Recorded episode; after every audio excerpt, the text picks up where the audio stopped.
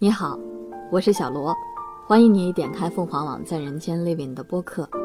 在这里，我们试图用冷静的叙述抵抗冰冷。这位十四岁的小将，今天在国际大赛上上演了完美的首秀。全红婵在今天的比赛里面跳了三个满分动作。你给我们讲讲你自己的心情。很开心，也特别激动。那你觉得今天自己是不是特别勇敢？特别棒。也是中国代表团最年轻的选手全红婵，用近乎完美的表现为中国队再添一金，书写新的少年传奇。他是因为水平高，因为。十二岁多，十三岁就已经拿了全国的冠军了，而且他的师姐是有这个优秀传统的。伏明霞当初在一九九二年巴塞罗那奥运会上获得了奥运冠军，是奥运有确切记录以来最年轻的冠军，以至于上了《时代》封面。所以自古英雄出少年，而跳水里头往往还出这种少年英雄。年龄虽小，实力却超强。今天我们看到十四岁的全红婵，因为入水的水花特别小，被网友称赞是拥有水花消失术。全红婵这个名字在二零二一年的夏天被大家所熟知。作为本次东京奥运会中国代表团最小的奥运冠军，如果不是奥运延期一年举办二零零七年三月出生的全红婵还达不到奥运跳水的最低年龄要求十四周岁。从七月二十五号到八月五号，在东京奥运会跳水项目进行期间。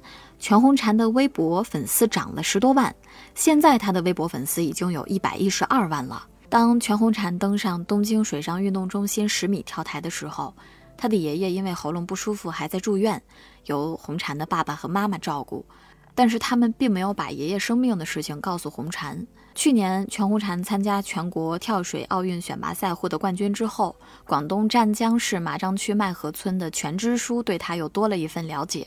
在此之前呢，全书记很少接触到这位头发偶尔炸毛的女孩，在全书记等不熟的人面前，红婵是不大讲话的。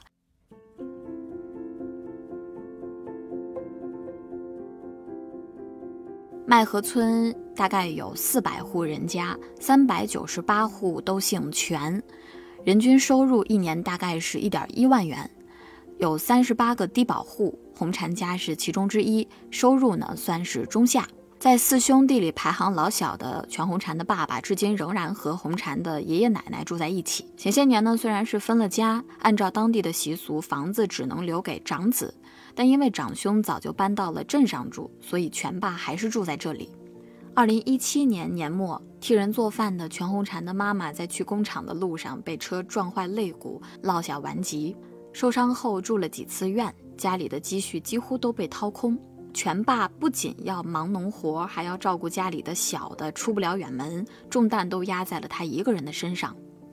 全妈出院之后，身子始终没有恢复到车祸前的状态，家里担心他，也就不让他去干重活了。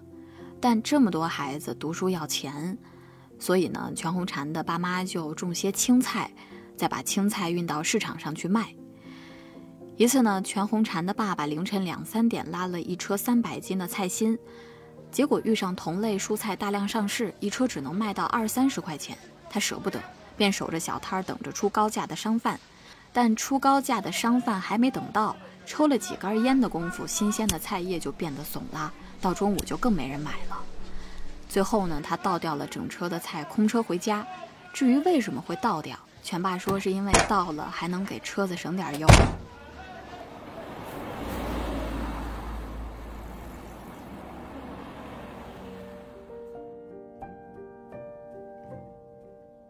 麦河村的两大产业是水稻和甘蔗，靠天吃饭，收入低，农民不愿意种地，地都荒了。以前农民生存靠生产，如今呢，村子里六成的人口外出打工，务农的只剩下不到两成，其他的都是小孩和老人。全爸有七八亩的土地，种了三四亩的水稻，留着自家吃。全红婵的大哥在外打工，他分的十亩地，全爸都种上了甘蔗。但最近几年呢，甘蔗形势不太好，挣不了几个钱。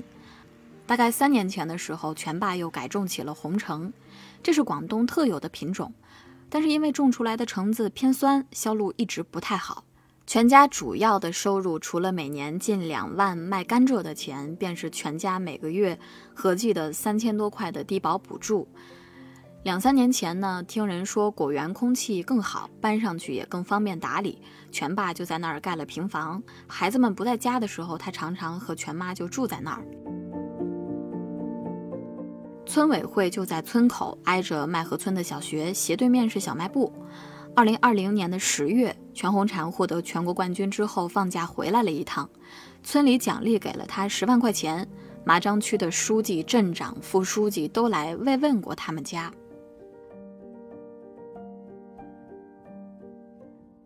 关于红婵为什么会走上游泳之路，这还得从二零一四年讲起。二零一四年五月，湛江体育运动学校资深跳水教练陈华明和往年一样，来到湛江市五县四区的小学寻找跳水人才，重点是农村基层小学。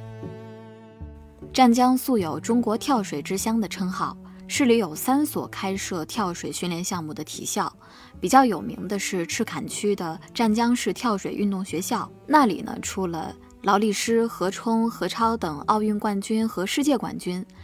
而湛江体育运动学校也是其中一个。体校共有八百多个学生，从小学到高中，不仅有跳水，还包括田径、武术、拳击等二十个大项目。今年除了全红婵呢，另外还有三个参加奥运会的女子足球运动员。校长黄科就强调说，虽然这个学校环境不咋地，破破烂烂的，但每一分钱都用在了训练上。跳水队的人数始终保持在三十个左右，最小的六岁，最大的十五岁，但流动性比较大。这些孩子通常都会有好几个兄弟姐妹，父母靠打工或者种地为生。主管行政工作，在学校二十多年的副书记韦帅感到非常无奈。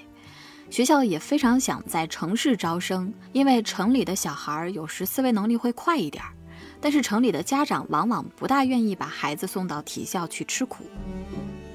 体校的黄校长说：“有城里的家长一看孩子晒得那么黑，就直接领了回去。”在体校练习了四年跳水的十一岁女孩佳佳来自农村，有一段时间她情绪比较低落，于是呢，教练把她的妈妈喊来学校。等她的妈妈赶到宿舍，女儿已经睡着了。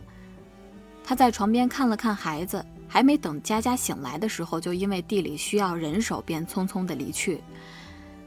佳佳的妈妈一共生了四个小孩，大儿子读书不错，两个女儿在练习跳水，她还要想把小儿子也送过来。陈华明来到麦河小学的时候，正是学校的课间，他观察到一群孩子在玩跳房子，他看到有个小孩跳得很轻盈，比别的孩子要轻松很多。就这样，全红婵跃入了陈华明的眼睛。等到全校一个班一个班挑苗子的时候，陈华明先去了全红婵所在的班级，目测了她的身材，看线条、腿型、手型，看她符不符合。接着他又找来一批孩子现场测立定跳远。全红婵身高一米二，跳了一米七六，相当厉害。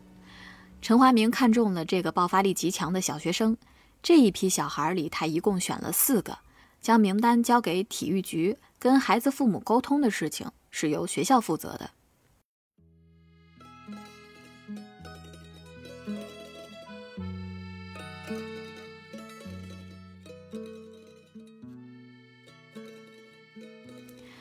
关于为什么同意女儿练习跳水，全爸说选上就去了，因为有书读。红婵当时才七八岁，对于如何被选上练习跳水，谁选的他他并不是很清楚。跳水的孩子大概在六七岁开始训练，体校招进一批新生参加寒暑假的集训，训练一个星期或者十天，考察他们适不适合这项运动。红婵的哥哥全进华说，妹妹红婵刚接触跳水就非常喜欢，兄弟姐妹们一起去钓鱼的时候，他看见水就想玩，喜欢去海边。有些孩子天生怕水，站上跳台腿就抖，不管跳多少次，心里始终恐惧。在集训中，这类学生率先被淘汰。像全红婵这样不怕水是非常有天赋的。全红婵不仅不怕水，也不怕虫子，娇生惯养的小女孩不敢做的事情，她都敢做。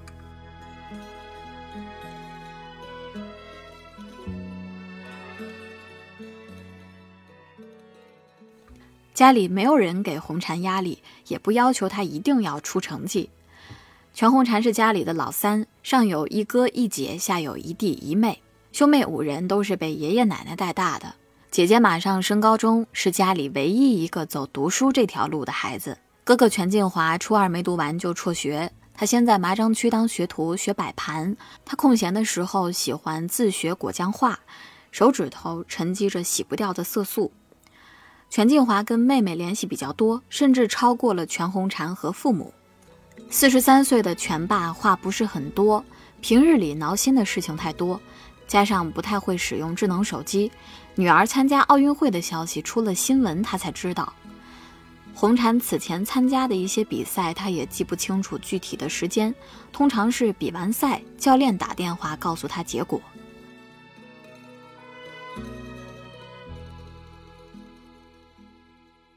体校的基础设施建于二零零零年，只有训练室的房顶从铁棚迭代为水泥，跳水台仍然是露天的。路上训练的房间没有空调，垫子泛旧。沿海的盛夏，每个孩子都晒得黑黝黝的，在绿色的池子里起起落落。小女孩怕晒黑，教练就哄他们说：“长大了就好了。”孩子们深信不疑。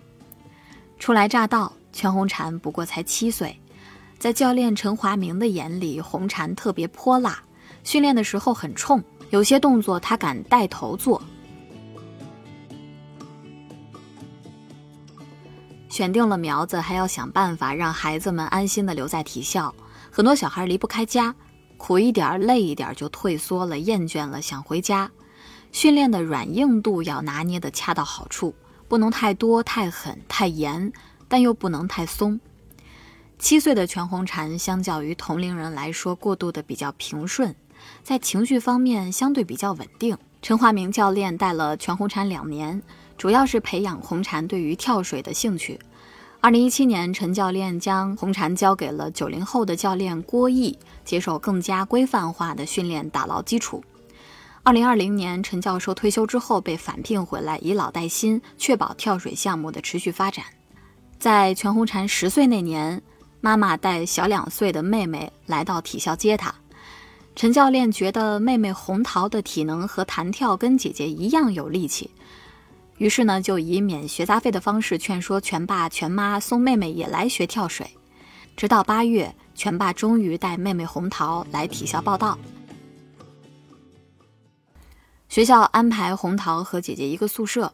那个时候，全红婵因为准备比赛，已经有两个月没有回家了。全爸走后呢，全红婵面朝墙壁侧躺在床上。红桃以为姐姐睡着了，直到教练进来之后。红婵才转身说想爸爸了。红桃回忆说，那是唯一一次看到姐姐因为想家而流泪。七个多月的时间里，全红桃和姐姐一起吃住，一起训练。红婵教妹妹怎么跳动作，要夹紧哪个地方入水才会漂亮。有一次呢，红桃发烧，还是姐姐去校医院开的药喂她吃。姐姐吩咐红桃说：“以后不要乱吃垃圾食品，不要穿短袖出去乱吹风。”后来呢，弟弟进鹏也被送来了体校。遇到困难的时候，弟弟就会想起姐姐的那句“放开跳就好了”。进鹏还将姐姐比赛带回来的玩偶摆在宿舍自己的床上。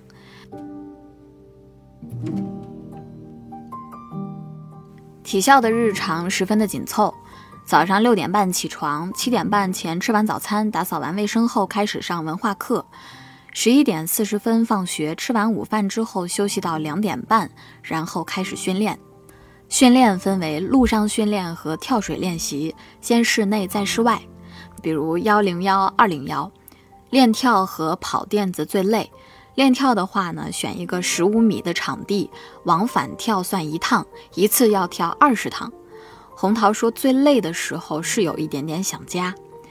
通常下午三点练跳水，平均要跳五十次。年龄太小不能跳十米，高度是循序渐进的，从一米、三米到五米、七米，直到十米的跳台。一个遮阳棚，几把椅子，教练在水池边全程陪着孩子们练习。湛江的烈日下，男教练光着膀子，女教练包裹住全身，只露出眼睛。”教练会给每个孩子分配练习内容，并在一旁实时指导。孩子们练习跳水的时候有自己的速干毛巾，上跳水台先把毛巾扔下来，以便跳下来擦身上的水。提前完成目标的小男孩会湿漉漉地跑来报告进度，说话时胸脯起起伏伏，露出肌肉的线条。长期的训练在每个孩子的手心都留下了一层茧。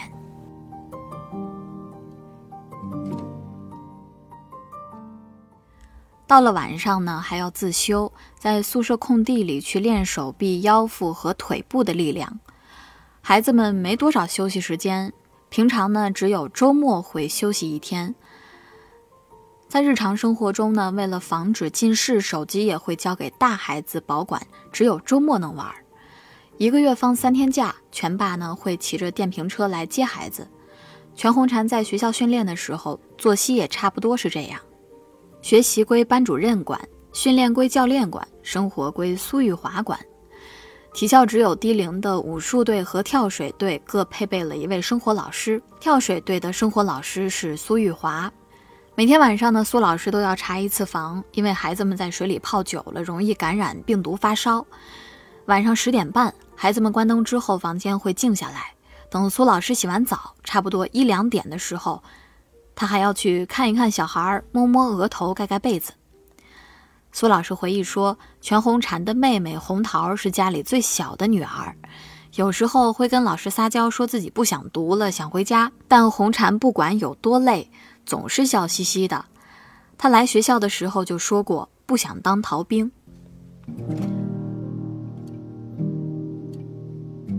早晨食堂过了七点半就没有饭了，睡过头的小孩子会跑到苏老师的宿舍，打开锅盖看看有没有好吃的。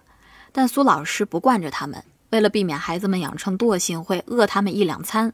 等孩子们懂得难受，就不再懒睡了。父母不在身边，苏老师既唱红脸，也唱白脸。等到晚上的时候，苏玉华还会陪孩子打牌或者猜谜语。牌是制定的拼字扑克，因为孩子们认识的字比较少，就以这种寓教于乐的方式带他们认字。有时候呢，也会用牌玩算术题。跳水成绩越好，参赛的机会越多，被拉去比赛，一走就是十天半个月。回来之后，前面的功课落下也没时间补，不补上课又听不懂。在课堂上呢，红婵不怎么举手。刚来的时候，四乘八等于多少，他也不知道，在课堂上羞红了脸。带过红婵上课的刘老师认为，红婵很低调，而且待人真诚。在小学阶段呢，孩子们做了什么事情都特别期待老师的表扬和肯定。大多数孩子会主动的告诉老师我干了什么，但红婵从来不把自己的功劳展示出来。但是刘老师看在心里，知道红婵从来都不偷懒。班级一周做一次大卫生，提水要去洗手间比较远，男生们拿着拖把推来推去，红茶呢就悄悄地拎着水桶去提水，因为是女生，力气比较小，水往往会溅出来把鞋打湿，但她就这样子不吭声，尽心尽力地把活干了。还有一次是学校举办元旦晚会，刘老师编排了一个节目叫儿童瑜伽。但全红婵的柔韧性不如武术队的孩子，他就跟一旁的孩子使劲学，争取达到要求。比如劈叉，他就尽可能的去尽力的往下压。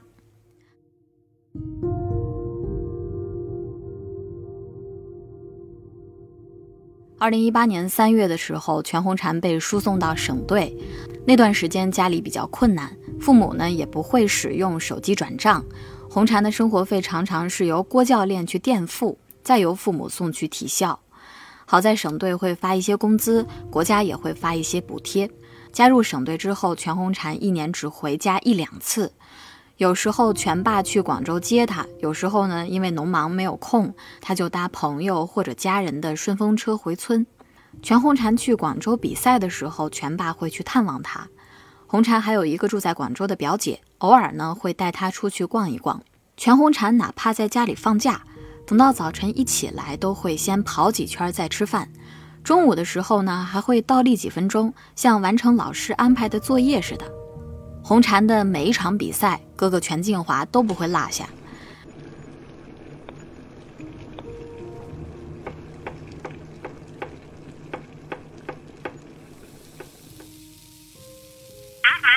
冠军赛暨东京奥运会选拔赛昨天继续在上海进行，在女子十米台决赛亮相的运动员中，去年呢，全进华在上海当厨师。第一场奥运选拔赛，他一边用手机看直播，一边炒菜。那天妹妹夺冠，他一高兴还请同事们喝了饮料。每次比完赛，红婵就会打电话告诉哥哥，妹妹来上海比赛，全进华找过她一次。全静华的朋友开着电瓶车，从静安区一路将她载到了浦东新区，中间还搭了一程渡船。晚上九点出发，差不多十一点才到。等到了酒店门口的时候，却被保安拦着，警察守着，被告知即便是至亲也不可以进去，除非有工作证。妹妹下了楼，但因为离得太远，全静华看不见。最终，全静华站在酒店外，全红婵在酒店里，两兄妹开着视频聊了会儿天。等到全静华回到家里的时候，已经是凌晨一点。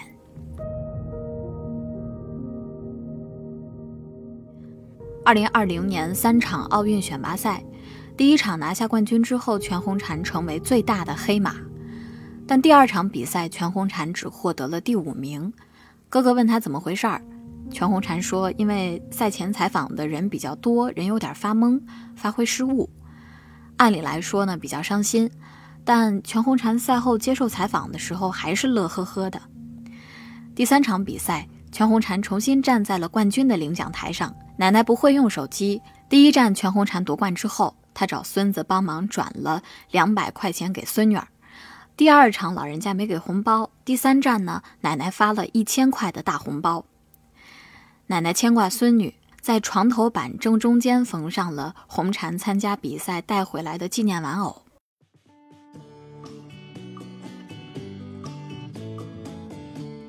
上海站比赛完后。全静华打电话问妹妹要什么礼物，全红婵只是说一个小卖部。全红婵不像其他的女孩，不喜欢洋娃娃，她喜欢吃辣条，但也不能吃太多。练跳水必须控制体重，水平越高越严格。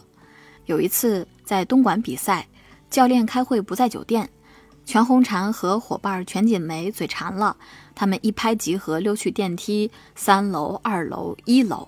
顺利抵达楼下的便利店。正当他们挑选零食的时候，教练突然出现在身后。红婵压低了声音提醒了同伴两次，但锦梅已迷失在不同口味的薯片里，顾不上抬头。直到挑完薯片站起来，才看到一脸严肃的教练。最后，他们只被允许买一包回去。付完款，两个人跑在教练前头进了电梯。回到房间里，他们迫不及待地撕开了包装。体校的教练心疼孩子们，赛后会买零食给他们。二零二零年年初，红婵的妹妹红桃去参加比赛，红婵当时恰好是在家，就让妹妹给她留点赛后的小零食。等红桃比赛回来，她带了一盒饼干、一盒面包给姐姐。红婵进到国家队之后，还发了五十块的红包给还在体校的朋友，让他带弟弟妹妹去体校的小卖部买零食。获得全国选拔赛冠军之后，国庆节全红婵回了趟老家，村民涌过来来看他，有人还发了抖音。和全红婵合过影的小卖部老板说，教练看到视频之后，担心他在家的饮食和训练不科学，十天的假期刚过三天就把人接走了。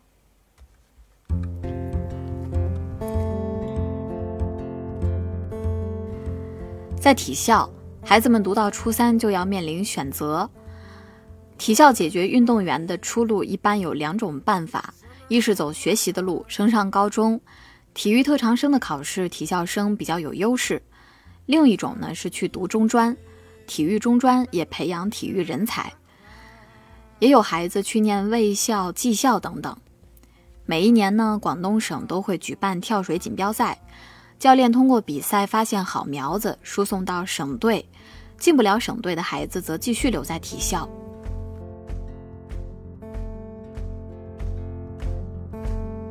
获得省级集体项目前六名或个人项目前三名的，可被评为二级运动员；在国际集体项目前八名的主力队员，可评为一级运动员。二级运动员以上能够参加高校特招考试。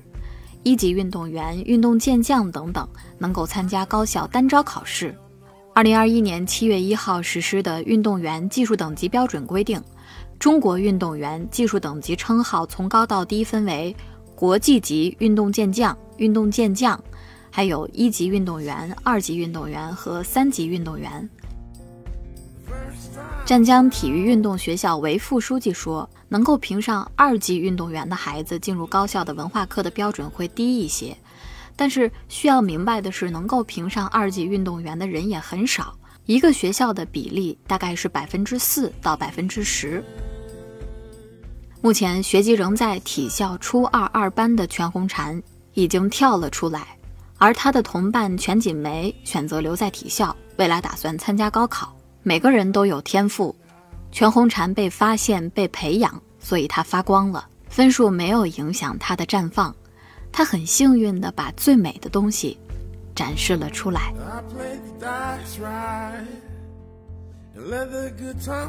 以上就是这期播客的全部内容，我们下期再见。